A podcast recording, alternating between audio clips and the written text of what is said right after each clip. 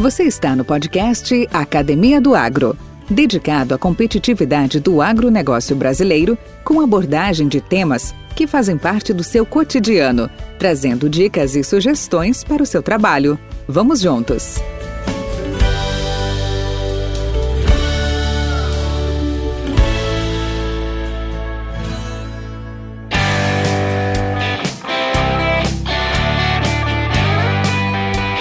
Agronegócio se diversifica, passando a incorporar cada vez mais inovações de produtos e de processos, integrando-se com os demais setores da economia.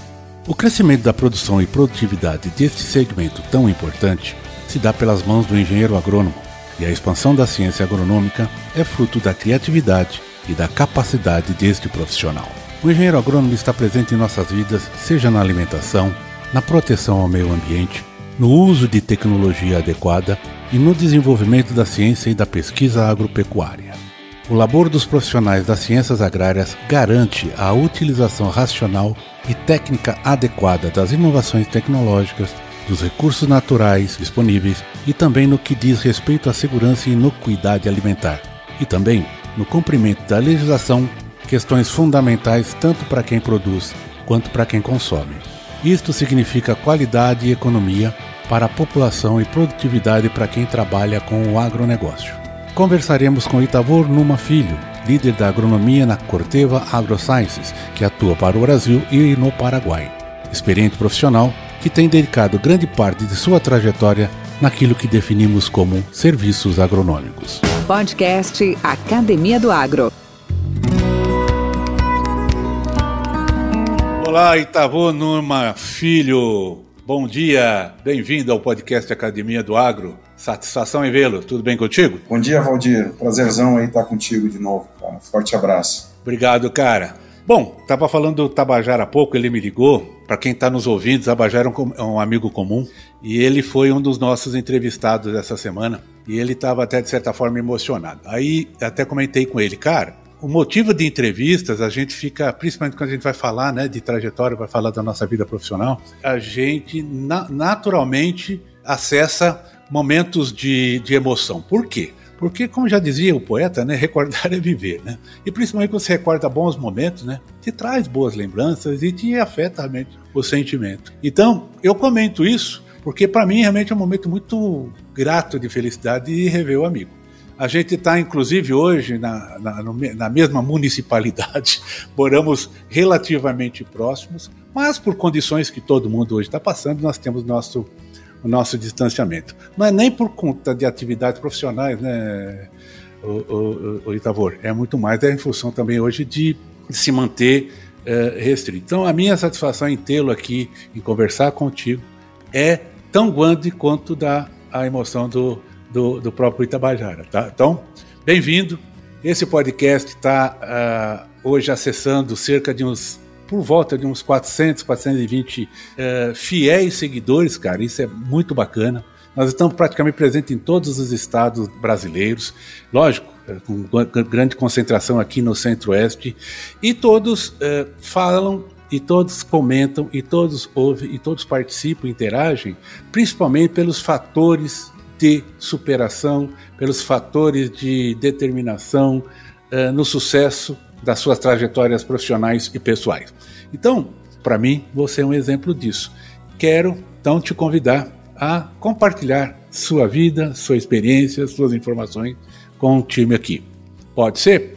Com certeza, Valdir, com certeza. Beleza, então. E aí, então vamos começar por onde tudo começou. Qual que é a sua história, Tavor? É, Valdir, é, já começou faz tempo, né?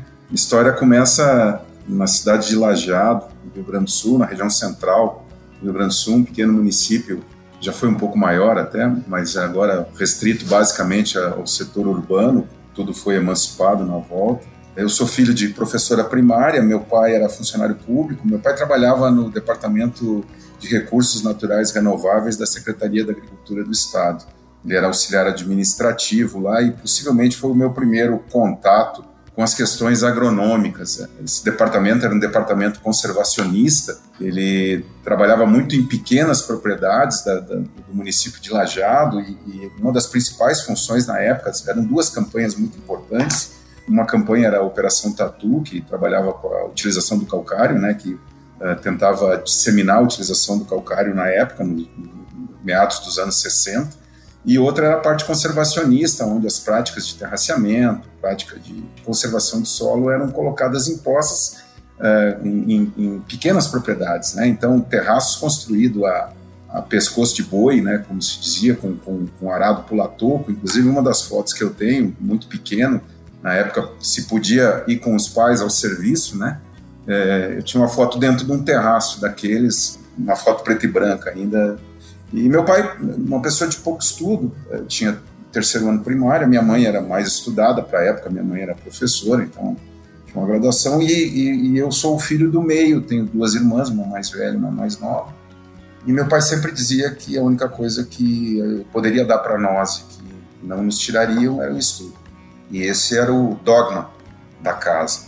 E desafortunadamente eu talvez seja o que tem menos estudo, porque eu não consegui terminar o meu mestrado. Eu estava fazendo um mestrado e não consegui terminar. Fiz a graduação, mas não terminei o mestrado. E minhas duas irmãs têm faculdade, mestrado, doutorado, pós-doutorado. Inclusive são professoras universitárias.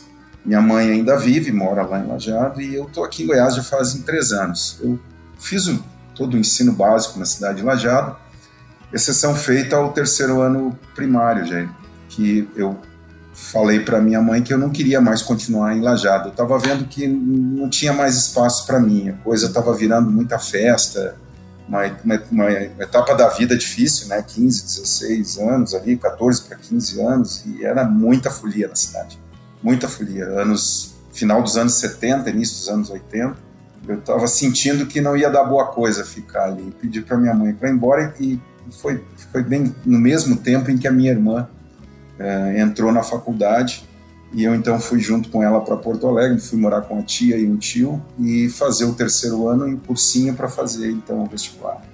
E fiz vestibular nas duas federais que tinha na época agronomia, que era Porto Alegre e Santa Maria não passei nas duas por pouca coisa, mas não passei. E a minha mãe, então, para eu não perder tempo, pediu que eu fizesse na Universidade Rural da Campanha, que hoje se chama Urcampo, na época não se chamava assim, que ficava no município de Bagé, na divisa com o Uruguai. É, não obstante, isso é, é, facilitava um pouco para a família, porque meu avô e a minha avó tinham uma fazenda na cidade de Dom Pedrito, que é um município vizinho, que dá 90 quilômetros de distância, bem, na, bem, na, bem no Pampa Gaúcho, lá na, bem na fronteira com o Uruguai. E eu fui para lá e fiz o vestibular e, como vinha bem preparado, não, não, não teve como não passar, né? Se não passasse também. Não. Na época, essa universidade ela era uma extensão da Universidade de Santa Maria, então tinha uma chance de, no segundo ano, é, os currículos eram iguais, eu ir para Santa Maria e terminar, então, na Universidade Federal de Santa Maria. Mas, como diz o dado Schneider, bem na minha vez, uh, ela, ela, se, ela se tornou universidade, já, uh, Valdir, e, e, acabou o processo de, de, de transferência para Santa Maria. Eu tentei o vestibular em Santa Maria, mas depois que tu já está na universidade, tu perde um pouco o traquejo do, do, vestibular. Eu não consegui passar em Santa Maria de novo e acabei então por conta, por conta de, uma, de um financiamento lá do é, que tinha estudantil a bolsa, né? Terminei a faculdade no tempo regular lá em, em, em, Bagé. Essa faculdade não existe mais lá em Bagé, ela, ela se mudou, né? Mas é, eu saí de lá, era uma época nós entramos em 50, se formaram 36, tinha uma única menina, né? E foram tempos bem complicados, assim, sabe? É, é, como a gente não queria, não tinha dinheiro para gastar para ficar morando em Bagé, a tentativa era morar com o vô e com a avó no município vizinho. E eu, eu tinha 17 anos de idade. E o meu avô ficou sabendo que, muito entusiasmado, ficou sabendo que uma, a filha de um, de um médico de Dom Pedrito tinha passado em. A filha não, a esposa de um médico de Dom Pedrito tinha passado para veterinária. E a faculdade era um campus fora, tanto veterinária quanto agronomia era, era fora de, da, da cidade de Bagé, 11 quilômetros, sendo que 6 de estrada de chão. E o meu avô foi muito contente lá falar com o médico Estou falando de 1981. Foi falar com esse médico, a, a, esposa dele tinha dois filhos, foi falar com esse médico para fazer o, o, racha da gasolina e eu pegar carona com a esposa dele e, e ajudar para ela não viajar sozinha esses 90 quilômetros. E a gente iria e voltava então todo dia para casa como forma de economizar dinheiro. E foi lá e o médico disse que não, que senão a esposa dele ia ficar muito mal falada na cidade tal. Dom Pedro também é uma cidade pequena, cidade de fronteira e tal. Bah, meu avô ficou muito, muito bravo. E dali ele já saiu e olha só como é que são as coisas. Ele saiu, passou numa, numa revenda de motocicleta e pegou o dinheiro que ele estava guardando pro enterro dele, pro funeral dele lá e comprou uma moto para mim. Eu não tinha carteira, tinha 17 anos de idade. E ele chegou em casa muito emocionado no final do dia. Disse: Vai lá buscar tua moto, tu não vai depender de ninguém. Tu vai de moto todo dia. tu conhece a região da campanha gaúcha? Né? Isso era março, Valdir. Eu tava feliz da vida. Calor, né? Fui lá, peguei minha moto sem placa, eu sem carteira e já saía às 5 e meia da madrugada, pegava a moto e ia para a faculdade para tentar chegar até às 8 lá. Assistia a aula o dia inteiro. A faculdade não tinha estrutura, não tinha restaurante universitário, numa particular, né? Eu levava um, um pelego de ovelha e um sanduíche e ao meio-dia eu, eu, dormia, quando era possível, embaixo das árvores, quando não era possível, dentro de uma sala que era reservada ao diretório de estudantes. E de tarde pegava a moto e voltava para Dom Pedrito, dormia, e no outro dia de manhã a, a, começava senha. Estava indo tudo muito bem, até o final do mês de abril daquele ano, quando veio a primeira frente fria. E eu cheguei na faculdade, não consegui descer da moto. Meus amigos tiveram que me tirar de cima da moto e me levar para para dentro de um lugar e me aquecer e aí eu vi que, que não ia dar não ia dar certo sabe? e às vezes também acontecia de eu chegar na faculdade e desabar chover e eu ter que ir de ônibus com os amigos e, e roubar a dormida na pensão em que eles eles estavam hospedados então eu pulava a janela eu, esperava até anoitecer as donas da pensão irem se deitar eu, eles abriam a janela e juntavam as roupas que tinham botavam no chão eu dormia ali, de manhã eles levantavam, tomavam café, pegavam a sobra, traziam para mim, eu pulava a janela, pegava o ônibus, voltava, e se desse para voltar de moto para Dom Pedrito no outro dia, daí eu voltava. E assim foi por um bom tempo, até que a gente decidiu que não, não tinha mais condição de fazer nada e tinha que se mudar mesmo para para Bagé, deixei, deixei o vô e a avó lá, agradeci tudo e, e fui para Bagé e montamos uma república que na minha experiência, Valdir, é talvez uma, uma coisa que todo é uma experiência que todo mundo devia ter. Morar longe de pai e mãe administrar seu próprio dinheiro uma fase bem nova da vida eu, eu acho que isso é uma coisa bastante importante. Podcast Academia do Agro. Essa faculdade por incrível que pareça assim eu diria assim que era meio pato feio da, das universidades né? Mas é, prova que a, a, faculdade é só uma base, tu, tu, o resto o cara tem que fazer por ele mesmo. Né? Não, não adianta tem universidades tão famosas no Brasil e não quer dizer porque veio de lá, a gente teve tanta experiência disso, né, Valdir? Profissionais de faculdades e de universidades, é, e às vezes com pós-graduação, com doutorado e tal, e pessoas que não têm habilidade de lidar com os outros, né? Não tem faculdade de gente, vamos dizer assim. E esse processo foi, quando eu terminei a faculdade, é, em 85, em dezembro de 85, eu já tinha meu filho, foi bem no ano que ele nasceu, foi bem no mês que ele nasceu. Começou a briga por arrumar emprego, né? E meu pai queria porque queria que eu fosse trabalhar na Emater, queria que eu fosse funcionário público, porque ele era, meu pai foi funcionário público por 42 anos, quando ele se retirou, quando se aposentou, recebeu inclusive uma homenagem lá do, do serviço público. E ele queria porque queria que eu fosse para a matéria. Eu achava que não que eu desdenhasse da Emater, mas eu achava que dava para fazer mais do que trabalhar na Emater. Já, já tinha uma crise, na época já tinha uma crise de, de identidade da assistência técnica, né? E eu achava que não, e eu, eu era inquieto, assim, essa coisa de meio tranquilona, de serviço público, ou pelo menos era a imagem que eu tinha, né? Eu achava que não, não, não combinava comigo. E aí teve um processo seletivo, um ex-cunhado meu, que estava fazendo um trabalho em Santa Cruz do Sul, eu estava eu tinha saído de Bagé, estava morando com a família da minha ex-esposa lá em, em, Santa Maria e um ex-cunhado estava fazendo um trabalho na Souza Cruz, em Santa Cruz, e disse: Olha, vamos um processo seletivo lá. Eu disse: opa, já fui lá e me inscrevi, fizemos uma seleção e eu passei, uma seleção bastante grande até. E eu passei na seleção e de cara já tive que me mudar para Santa Catarina. Fui fazer um período de Valdir, em Santa Catarina, que durou um ano. Eu morava em Blumenau, para te ter uma ideia, eu não ganhava mal, mas 50% do meu salário ia no, no aluguel. E Fiquei um ano em, Blumenau, mas trabalhava na região de Brusque, Angelina, Nitápolis, Rancho Queimado, mais próximo ali a, a Florianópolis, né, na, na parte mais para baixo, vamos dizer, do estado de Santa Catarina. Né. E ali fiz um trainee, depois de um ano, como a Souza Cruz preconizava na época, eu fui assumir uma área no Paraná.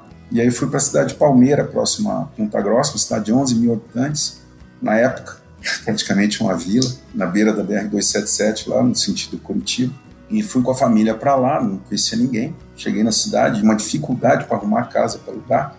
E por lá eu fiquei nove anos, morando em várias residências. Quando eu entrei na Souza Cruz, primeira, claro, teve todo o aprendizado técnico da cultura do tabaco, né, que é uma cultura, tecnicamente, uma cultura maravilhosa. É, é fantástico as, as opções e as interações que essa cultura tem com o ambiente, com o manejo, é uma coisa fora do comum. Eu, eu, eu sou encantado com a cultura, não é a questão de fumar ou não fumar, não é isso. Estou falando da cultura é per se, né? né? É to, toda a parte de cultivo, de cura, de classificação, de secagem, armazenagem, é, é fantástico. Fantástico o trabalho que, que esses caras né, da assistência técnica do tabaco fazem. Eu, eu dizia e continuo dizendo, se tivesse um sistema de acompanhamento técnico como tem no tabaco para as outras culturas, eu acho que nós, cara, nós explodiríamos, sabe? Nós, depois, esse é até um ponto que eu acho que a sustentabilidade do agro passa por algumas questões é, bem importantes. Mas eu fui além dessa questão da cultura, né, de aprender tudo isso, padrões de exportação, tudo e tal, eu fui treinado, comecei a ser trabalhado para gestão, né, gestão de pessoas. Então eu tinha equipe, eu tinha com 24 anos de idade, eu tocava uma equipe de 12 técnicos agrícolas que davam assistência para mais de 2 mil agricultores naquela região uh, centro-sul, vamos dizer assim, do, do, estado do Paraná. E uma situação pobreza, cara, de pobre, assim, um pequeno, pequeno agricultor, né, pouco recurso. Né, imagina isso, estou falando em 1987, né, algumas não tinham nem luz elétrica ainda, né, e apesar de que o Paraná era uma vanguarda na iluminação rural, Uh, mas ainda muitas propriedades não tinham, município de Teixeira Soares era um município pequeno, pobre, então é, era, era bem difícil. Mas deu para começar a entender gente, começar a conversar com gente, trabalhar com agricultor, pensar com cabeça de agricultor, e foi muito, muito para mim, uma experiência muito importante que durou 10 anos, né, na Souza Cruz. Aí encerraram o meu... E, e, teve uma outra coisa que foi bem bacana, uma vanguarda, para te ter uma ideia. Em 94, a Souza, a Souza Cruz decidiu que os, os, os, a equipe de ponta, a equipe que dava assistência técnica no campo, não ia mais trabalhar com papel. 94, ia trabalhar com notebooks. E aí escolheram a mim e a minha área para fazer o plano piloto de desenvolvimento do sistema e posteriormente de disseminação do sistema eh, para as outras áreas da Souza Cruz, que eram mais 400 técnicos agrícolas no sul do Brasil trabalhando. Né? Foi uma experiência fantástica de ter computador, de comprar Eu computador. Imagino. Nossa, comprei um 386 DX, uma coisa impressionante, uma máquina, uma coisa impressionante. e foi uma eh, trabalhar com outras equipes, né, multidisciplina, criar sistemas, uh, ensinar, ter que ensinar e, e tu ensinar computador hoje parece meio bobagem, mas na época os técnicos agrícolas eles não, eles não sabiam onde, onde ficava o L, onde ficava o A, onde ficava o M nas teclas, sabe? Eles não tinham experiência com máquina de escrever, vamos dizer. E aí tu já estava num sistema lá na frente de, de computação. Que loucura, foi, né? Cara, que foi loucura. fantástico, muito legal, muito legal. Encerraram meu contrato em 96, eu, eu disse, pá, agora vou fazer uma coisa por conta, né? Voltei para Santa Maria e tentei abrir uma, tentei não, abrir uma cafeteria e uma sorveteria no shopping, recém-aberto no centro da cidade. Fiz uma pesquisa de mercado, vi que não tinha uma cafeteria decente, só tinha aquelas cafeterias de, de encostar a barriga na, na beira da estrada. E Santa Maria, como eu digo, é, é, uma cidade, é, uma, é isso aí, tipo assim, tipo assim. E, e, eu, e eu, dando uma olhada na cidade, eu digo, poxa, não tem um lugar bacana para tomar um expresso, né, para tu ler um jornal, para tu dar uma olhada numa televisão, dá uma parada, sabe? E café, se, se, fosse em terra de alemão, café não tem tanta pegada, ou não tinha tanta pegada. Estamos falando de 96. Mas Santa Maria, que é mais brasileiro, né, que tem exército, que tem universidade, eu digo, não, não tem, não tem como dar errado. Pois deu, deu errado. Deu errado, pessoal, me lembro como se fosse hoje. A minha proposta era um expresso com um copinho d'água e uma bolachinha por 70 centavos, e do outro lado do, do calçadão em Santa Maria tinha aquele café coado por 50 centavos, e o café de 50 centavos fazia mais sucesso que o meu café de 70 dentro da padaria, dentro da, do, do shopping com ar-condicionado e segurança. Deu errado. Fali, quebrei. E aí eu digo, eh, as contas começaram a bater na porta, né? Eh, foi o período que eu me, me, me afastei, vamos dizer assim, da, da, minha profissão. E eu digo, não, mas eu preciso fazer alguma coisa. Arrumei um emprego, Valdir, de gerente de loja de fotografia em Santa Maria. Pela experiência de gestão de pessoas, não pela experiência de fotografia, obviamente, né? Mas também já aprendi fotografia, aproveitei para aprender fotografia, revelação, ampliadores, eh, papéis, filmes, tudo. Então, sempre, sempre fui muito curioso. Uma pergunta, Itavão, uma, uma pergunta. Uh, nesse período, uh, a, a, assim, as opções para agronomia eram, eram mais, bem mais restritas? Muito. Quando você saiu, você não, você não tinha. É, as opções eram muito restritas Muito restritas, muito restritas. Infelizmente, eu não sei se isso vem do nosso, nosso passado escravocrata, mas é difícil se valorizar serviço, né, Valdir? Mesmo no agro, cara. É difícil tu pagar por serviço, tu conseguir alguém que dê valor para serviço. É, eu já tive a oportunidade de trabalhar com serviços, por exemplo, de manejo de irrigação, às vezes não vê valor em serviço. O agricultor não vê valor no serviço, ele vê valor em coisas, mas não vê valor em serviço. E cada vez menos tem gente para fazer serviço. Pô, a prova disso é a grita unânime de que não tem mão de obra qualificada para os equipamentos que estão lançando a todo tempo. Né? Mas é, é difícil de quem acha bacana valorizar serviço. Então, voltando, era uma rede de lojas de fotografia de Porto Alegre que tinha uma loja em Santa Maria, era uma das lojas do interior. E eu assumi a loja.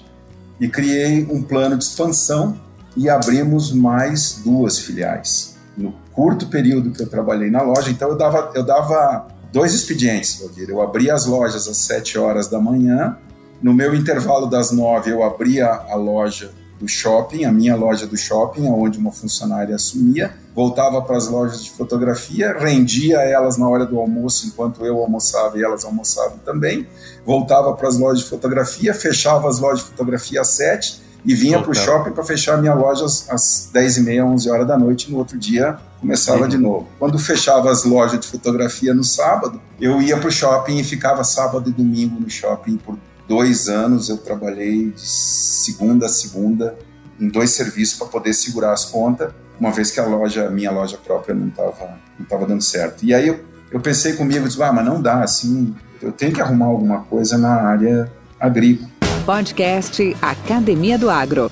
Nesse ínterim apareceu uma oportunidade de gerenciar a fazenda escola da Universidade Federal do Rio Grande do Sul, que fica na cidade de Eldorado, no município de Eldorado do Sul, na divisa com o município de Arroio dos Ratos, a 50 quilômetros de Porto Alegre, pela BR-290, lembra, Valdir, aquela estrada que vai uhum. para a Argentina, né, que vai uhum. para o Uruguai. E eu me inscrevi no processo seletivo e passei, passei no processo seletivo também de novo, cara, pela minha experiência de gestão, de gestão, de tocar gente, de, de, de organizar os processos, de tentar fazer as coisas um pouco mais, um pouco mais organizada do que normalmente são feitos. Eu não, eu não, eu não tenho nota A em planejamento, não tenho, mas também não tenho C. E aí passei, só que aí tive que morar na fazenda. É, tinha que morar na fazenda. Então, meus filhos eram pequenos, a mãe deles tinha que levar eles de carro e buscar todo dia uh, na cidade de Arroio dos Ratos, que ficava a 10 quilômetros. E como morava dentro da fazenda, só que imagina uma fazenda de 1.800 hectares cortado por uma BR, é, com 55 funcionários públicos que chegavam às 8 e iam embora assim. Então, fazenda com horário contado. E que não tinha dotação orçamentária. Eu fiz um levantamento de cercas, só cercas internas. Uma preocupação muito grande era conter o gado por conta da BR, né, em caso de acidente e tal. Mas aí eu fiz um levantamento de cerca interna, porque, poxa, a 15% de depreciação de cerca, eu tinha que prever isso, né? Tinha que pelo menos prever grana para fazer a manutenção das cercas, pelo menos. tinha 90 quilômetros de cerca dentro da, dentro da fazenda. A fazenda não tinha um mapa, não tinha um levantamento. Que loucura. E, e não tinha grana. Tinha, tinha caminhão, estava quebrado. Tinha trator, estava quebrado. Tinha máquina, não funcionava. Tinha oficina, não tinha graxa, não tinha gasolina para lavar peça, não tinha querosene. Então, assim, refeitório, alojamento, tudo isso era para funcionar, mas não funcionava. E ali eu comecei sem dotação orçamentária e, claro, evidentemente dentro da legislação do que era possível fazer. E conseguimos erguer a Fazenda Escola. Ficou bacana, ficou bonitinho, conseguimos colocar suínos, aves, conseguimos dar presente de Natal para os funcionários, trocamos trator, reformamos caminhão, conseguimos comprar uma colheitadeira nova, na John Deere, nova, porque nós tínhamos, para te ter uma ideia, nós tínhamos na escola uma MF 320, cara, com dois saca-palha, três saca-palha, a máquina não tinha freio, quando tinha que parar, tinha que largar a plataforma no chão, era um banzé. Mas foi, de novo, super importante porque me conectou com essa parte mais operacional das coisas, né? Então, os funcionários iam embora às 5 horas da tarde, eu e o meu filho íamos para o trator ou para a plantadeira e, enquanto tinha sol, seguia plantando ou, ou colhendo, carregando coisa, descarregando caminhão, fazendo ração para os suínos ou para as aves. Então, é, é, trabalhava muito, mas não reclamava, morava, morava lá na fazenda e a parte ruim era essa, né? Que, que como tu tá na fazenda, às vezes acontecia alguma coisa, tinha os vigias noturnos, é, tinha que pular da cama lá e ver o que que que estava acontecendo. Só que aí depois queriam me efetivar, tu vai ter que ser funcionário público, não dá mais para tu ser funcionário da fundação. Aí vão fazer um processo seletivo. No processo seletivo eu ia entrar ganhando 60% do que eu ganhava. Eu digo, gente, não dá, tem, não, mas a gente dá um jeito, a gente dá um jeito de. Não sei dar jeito, não, não leva a mal. Aí, uma quinta-feira chuvosa, eu lendo a Zero Hora lá, as oportunidades, apareceu uma vaga na Pioneer Sementes para coordenador técnico regional, sede em Santa Cruz do Sul. E aí faltou um pedaço da história, porque em 85 eu me candidatei para trabalhar na Pioneer Sementes. Eu conheci o filho do seu Mariano, César, por conta de um colega, que depois veio a trabalhar na, na Pioneer também como, como agrônomo. E eu me inscrevi e não passei. Em 85 não passei. Em 91, antes de eu sair da Souza Cruz, eu me inscrevi de novo na Pioneer. Na época o Sugan ainda estava aí. Nem me chamaram para entrevista, segunda vez. Quando eu vi aquilo na Zero Hora, pela terceira vez, eu disse, eu vou fazer essa tentativa. Terceira vez. Porque é, é, eu, eu me identificava com a marca, né? Pensa assim, como tipo Harley Davidson agora, né? Mas eu me identificava com a marca e eu disse, eu vou, vou fazer. E ainda cheguei em casa e disse, eu vou fazer pela terceira e última vez, eu vou fazer. E fiz e fui chamado. E na época, Cláudio Peixoto e o gerente comercial, que eu não me lembro o nome, estavam fazendo as entrevistas. E eu fui selecionado. Bem na época do André, André, Bonardi também, eh, para compor o time com o Eduardo Salgado e com o Kobirac, na época. Então eu ficava no sul, Rio Grande do Sul, Santa Catarina, Cobirac no Paraná e um pedaço de São Paulo. E Sérgio, o Salgado. Salgado ficava Minas e parte de São Paulo, e o André ficava com o resto do Brasil para se divertir. Mas claro, o resto do Brasil não tinha a dimensão que tem hoje, né? Isso em 98, tá? Então, em 98 eu saí da Universidade Federal do Rio Grande do Sul e vim para Pioneer. E aí começa uma outra etapa que eu acho muito engraçado, cara, que eu Peixoto disse, ah, então tu conhece os professores, tudo lá. E, e eu conhecia, me dava bem, inclusive, com um cara que foi orientador dele. Aí ele disse, ah, então tá, então tu tá afiado em milho, né? E eu disse, disse sim, acho que tô. E achei que tava, né, cara? Meu Deus do céu. Rapaz, como quando tu vê quando, quando que nem qualquer empresa, né, quando ela tem um foco em alguma coisa, o nível de desenvolvimento interno é muito grande, o nível de conhecimento é muito grande. E uma pioneira na época, apesar de ser pequena, ela tinha na época tinha 68, 64 representantes comercial. Teve gente falando aqui de épocas até menores. Mas tu pega o board todo da empresa, o board todo da empresa de campo, o board todo da empresa conhece da cultura, o board todo da empresa conhece de cliente. Rapaz, tu tem que rebolar. E foi o que eu tive que fazer. Rebolei muito, trabalhei muito os dois primeiros anos para eu conseguir pegar, entre aspas, nível, né? Eu me dedicava demais, cara. Estudava de noite, nós tínhamos oportunidade de, de, trabalhar junto com a turma da produção na cidade de Cruz Alta. Então eu fazia lá minha base, eu saía, eu saía de Santa Cruz, morava, fui, fui morar em Santa Cruz, né, em 98. eu fazia minha base em, em Cruz Alta. Eu ia para Cruz Alta, ficava com a turma e interagia com o pessoal da unidade em Santa Cruz, interagia com o pessoal da unidade em Santa Rosa. Então, queira ou não queira, não ficava focado só na minha área, entre aspas, agronômica, né? Mas trabalhava com o pessoal da classificação, trabalhava com o pessoal da produção, em saque, conhecia o processo, se não a fundo, conhecia muito bem todo o processo de, de produção de semente também, o que me ajudou pra caramba, né? E esse período eu fiquei praticamente seis anos na parte de coordenação técnica do Rio Grande do Sul Santa Catarina, quando depois eu fui guindado à posição de gerente comercial e aí eu vim para Formosa. Foi exatamente quando o Itabajara assumiu a planta, o desafio de fazer a planta. Eu vim dar cobertura para o Itabajara nessa região com uma proposta do Daniel na época de resgatar tecnicamente o time que estava no campo, que precisava fazer isso, eram 16 representantes que a gente tinha aqui. E eu vim com essa missão. Por dois anos eu fiquei em Formosa e hoje praticamente é a mesma, é a mesma geografia que eu trabalho. É, exceção feita é o fato de que Minas não, não pertence agora à minha geografia, mas a área que era do Cacheta, que é essa parte do sudoeste, estrada de ferro, sudoeste de Goiás aqui, o leste, o leste de Goiás, que não, não pertencia à minha área, que agora está incorporado. Depois voltei para o sul, depois desse rápido, breve estágio na área comercial. Eu voltei, de novo, um momento importantíssimo para conhecer a agricultura de outro. E aí sim, apesar de ser numa outra função, conhecer a agricultura fora dos muros do sul. Conhecer a agricultura fora de Rio Grande do Sul, Santa Catarina, Paraná ou Paraguai, que eram as áreas que eu estava gerenciando lá embaixo, né, com o time de agronomia.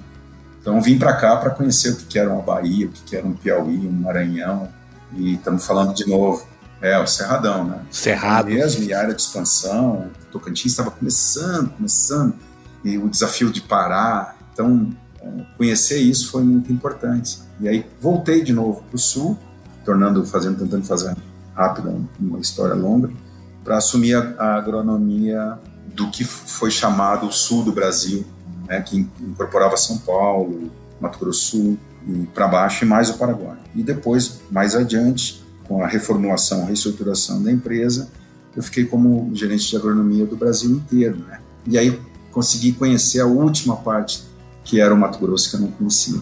Que é um outro mundo, então, né?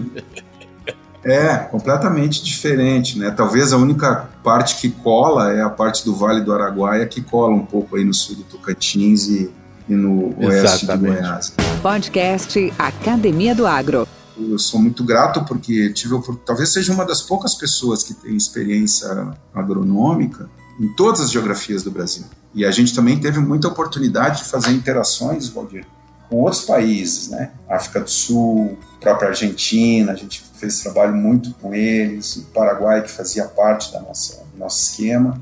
E uma possibilidade que era fantástica, que era poder ir para os Estados Unidos. Desde 2007, eu não tinha inglês e esse talvez seja um, um dos maiores problemas que eu vejo na formação dos estudantes hoje de agronomia, não preparar para não para uma, pelo menos para uma língua, né? Porque hoje uma língua uma língua virou lugar comum. Né?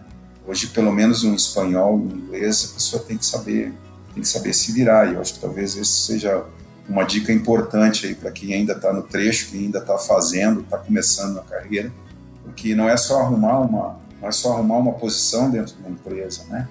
Quando tu precisa fazer um processo seletivo, mesmo que seja interno, não pode colocar uma pessoa que tranque o desenvolvimento das outras, né? numa posição que tranque o desenvolvimento das outras. Então, se tu não enxergar pelo menos essa pessoa em duas ou três posições acima, não, não é conveniente, ou essa pessoa sem ter condições de se desenvolver, não é conveniente tu promover uma pessoa para essa posição, porque tu tranca toda a estrutura embaixo é, dela, né? Tu que trava o processo. Então, é de tudo, Valdir, de tudo, eu fui pegando um pedaço, tentando aprender. Curiosidade, eu acho que curiosidade é uma coisa fundamental, né, que a gente precisa precisa ter, né, e, e muito senso de observação. Tem que observar muito. Quem, quem, me conhece sabe que no primeiro momento eu, eu não sou de falar muito, né, e, e te garanto que a minha a, a primeira impressão que eu passo para qualquer um não é de simpatia mas depois, com o tempo, com a, com a pegada, com a coisa, é, a gente vai aprendendo e vai entendendo. Então, por qual foi o pior momento da sua jornada profissional?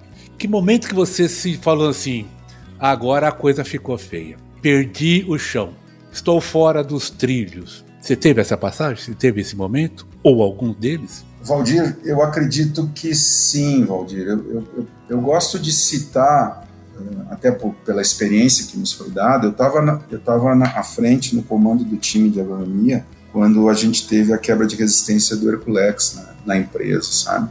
Eu não digo que foi um, um desafio assim de que me faltou conhecimento para transmitir qualquer, vamos dizer assim, embasamento técnico para qualquer coisa, não é isso. Mas eu não sei se as pessoas não queriam entender ou, uh, ou se a coisa era complicada mesmo, mas a gente não conseguia passar a necessidade, sabe? Passar o, a conversa. Me lembro de situações, por exemplo, na Câmara de Agrônomos da, da cidade de Cascavel, onde eu fui fazer uma palestra.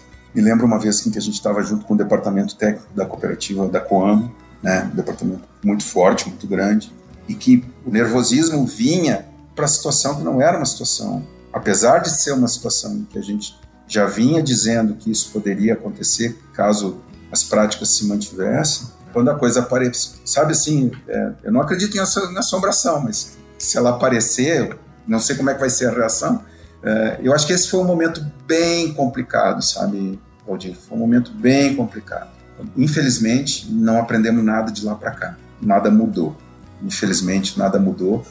Talvez a gente vá ter que enfrentar isso muito proximamente aí com os trades que que estão no mercado aí em função de que não não, não se aprendeu com, com o processo, sabe? Não, não digo tecnicamente, sabe?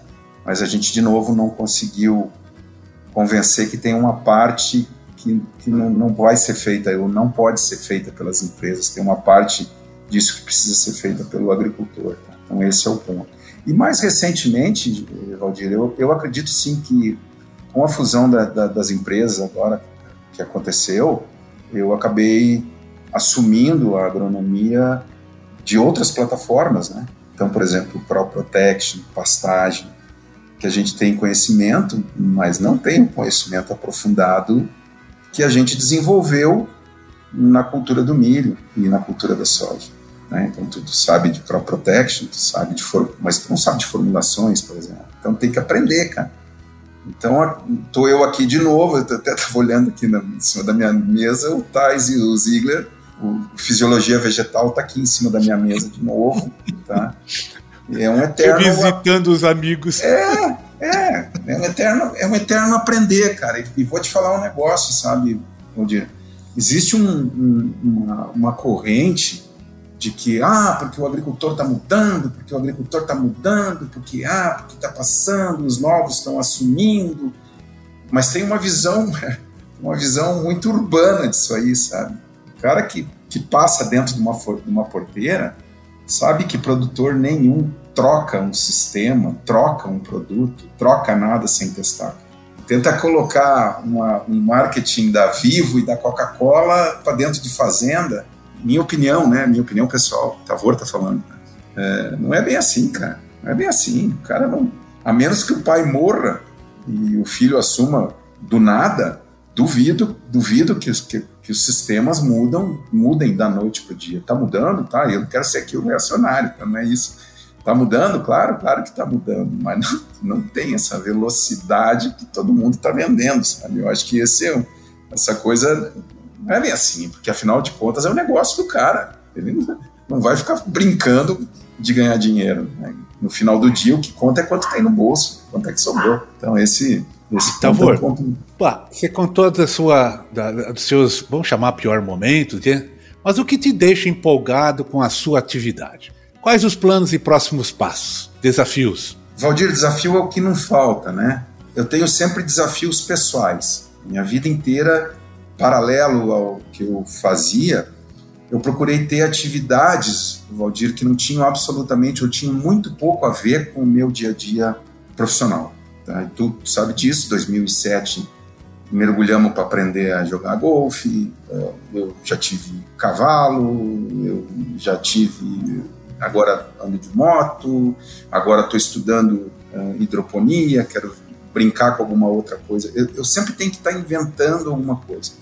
Por que, que eu acho que isso é importante? Porque isso te abre relacionamentos, tu conhece pessoas diferentes e pessoas que pensam diferentes. E às vezes tu capta nesses outros grupos, vamos dizer assim, e eu prefiro isso muito mais no corpo a corpo do que na, na forma de, de, de grupos de WhatsApp, companhia limitada, até por questões de veracidade de informação. É, eu procuro, dentro disso, me reinventar ou trazer algumas coisas que a gente não faz. É mais lento? É mais devagar? É, Valdir, é mais devagar. Mas sei lá, é o jeito que eu escolhi fazer, sabe? Profissionalmente, eu tenho algumas coisas que eu acho que são. que pelo menos tem um, um cheiro, vamos dizer, da minha, ou participação minha. Por exemplo, uh, irrigação no, no, oeste do Rio Grande do Sul. Acho que tem uh, uma interferência bastante boa dos trabalhos que a gente fez lá.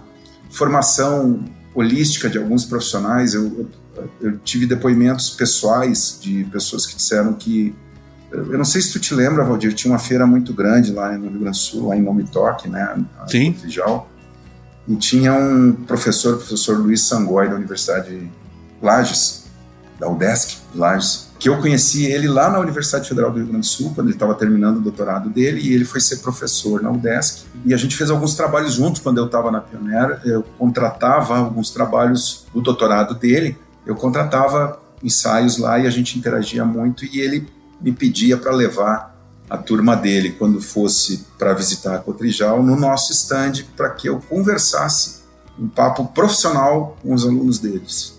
E vários alunos dele, inclusive, hoje são colegas de trabalho na, na empresa. e, e as pessoas reconhecem que muito das, das conversas, das orientações que a gente dava lá, né, que, tinha que ser bom de gente, não adiantava ser bom de raiz, bom de colmo, bom de folha, bom de espiga, bom de vagem, tem que ser bom de gente também. Né? Tem que saber se relacionar para poder tirar resultado através dos outros. Tu tem que ter empatia, né? Tem que saber tocar as pessoas e claro saber passar a mensagem, né? Não adianta, já diziam lá no sul, né? Um burro carregado de livro não dá para chamar de doutor, né? Então é, essas, essas coisas todas existe uma sensibilidade em cima disso, né? Eu acho que esses são os pontos. Tem muito tem muita coisa que produtores que disseram, ah, foi tu que me ensinou a plantar milho, sabe? Essas coisas assim são legais, cara. Isso eu acho que são, são bacana, reconhecimento. Podcast Academia do Agro. Itavor, estamos já chegando nossos finalmente e eu queria ouvir de você uma mensagem para os nossos colegas do agro. O que, que você diria para esses entrantes, esses caminhantes e esses chamados já doutores, né? já já de couro duro, já treinados. Que mensagem você diria a eles? Valdir, eu acho assim, ó, talvez tenha um pouco a, a ver até com o que nós falamos sobre sustentabilidade do agro. O agro é tão pujante, né? O agro deu a sua resposta durante a deu e está dando a sua resposta durante a pandemia. A gente está num ciclo de alta, né? Alta de produtividade, alta de preços, quer dizer, é, no ciclo de alta, né? Isso que é importante frisar. Mas tem um desafio que ele continua, né? Ele, ele vem desde os tempos mais remotos aí, né? Desde, desde, as, desde as técnicas até do plantio direto, né? Que é como é que a gente vai conseguir conciliar nessa tendência de cada vez as propriedades se agregarem, ficarem cada vez, cada vez maiores, né? As propriedades menores diminuindo, o número de produtores diminuindo. Essa é uma tendência que a gente já viu nos anos 50 nos Estados Unidos, até hoje não para, né? E a gente está vendo aqui no Brasil, especialmente depois dos anos 80, isso ficou bem mais caracterizado. Então, esse crescente aumento das produtividades, diminuição de produtores, diminuição de mão de obra rural, de público rural, vai continuar o nosso desafio do operacional contra o técnico. E isso, para mim, é, é, o que põe em xeque a sustentabilidade do agro. Porque a sustentabilidade do agro aqui, eu não estou falando em área de preservação permanente, tá? Eu acho que isso aí, para mim, fava contada, né? Isso aí não adianta nem comentar, porque já se chegou, já se provou, o produtor tem tudo dentro dos conformes. Quem não tem é uma minoria que não representa, na realidade, o agronegócio brasileiro. Mas eu acredito muito nisso, Valdir, que essa dicotomia entre o operacional e o técnico é chave, é o ponto-chave para a sustentabilidade do agronegócio cada vez produzir mais verticalizado, tá? para tentar mitigar, evidentemente, derrubadas e queimadas e essa imagem errada que tem do agro. força o sistema de produção, força muito o sistema de produção. Falta de mão de obra, tempo apertado, o produtor tentando espremer duas colheitas e meia, três colheitas por ano é, na área, isso força o sistema. E nós estamos falando de biologia, né? E a biologia sempre dá o troco, sempre dá o troco. Então, o meu desafio, e aí pode colocar até o, agricultura 4.0 na parada aí, elas têm que vir com soluções que permitam a gente ter essa sustentabilidade. Isso vai passar muito, vai continuar passando muito pela dicotomia entre o operacional e o técnico. Então, nem sempre aquilo que tecnicamente é o mais correto é feito por conta de um operacional, ou por às vezes até por uma questão de sobrar um pouco mais, uma margem maior, né?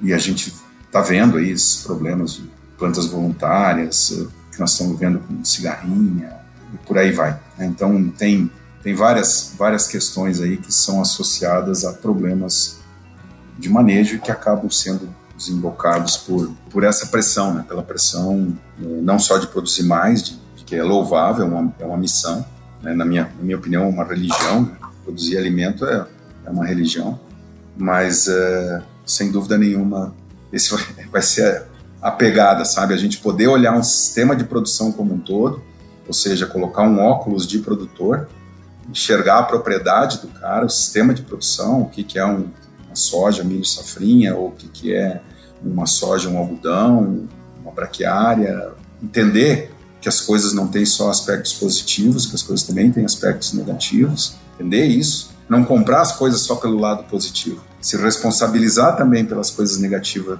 que os processos têm. Exemplo disso, Santa Fé. Santa Fé é inegável o valor que isso tem para os solos do Cerrado.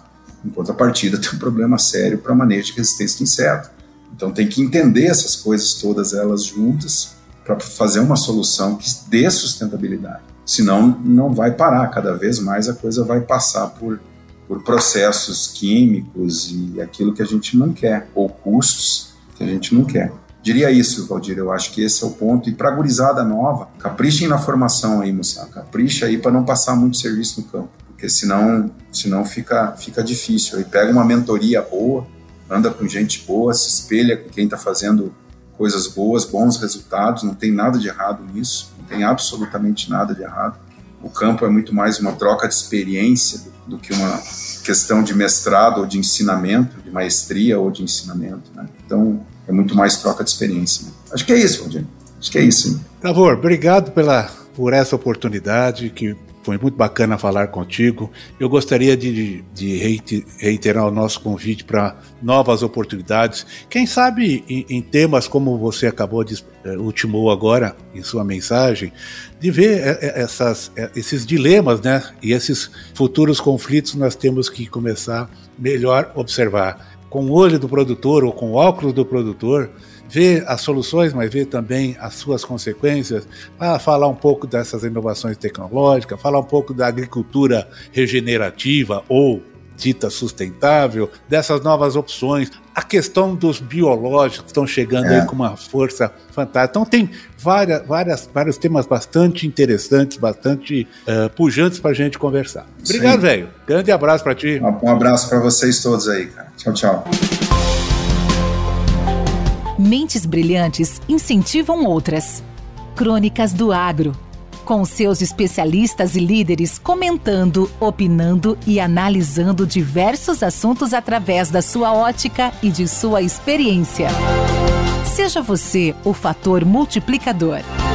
Boas práticas. Boas ideias.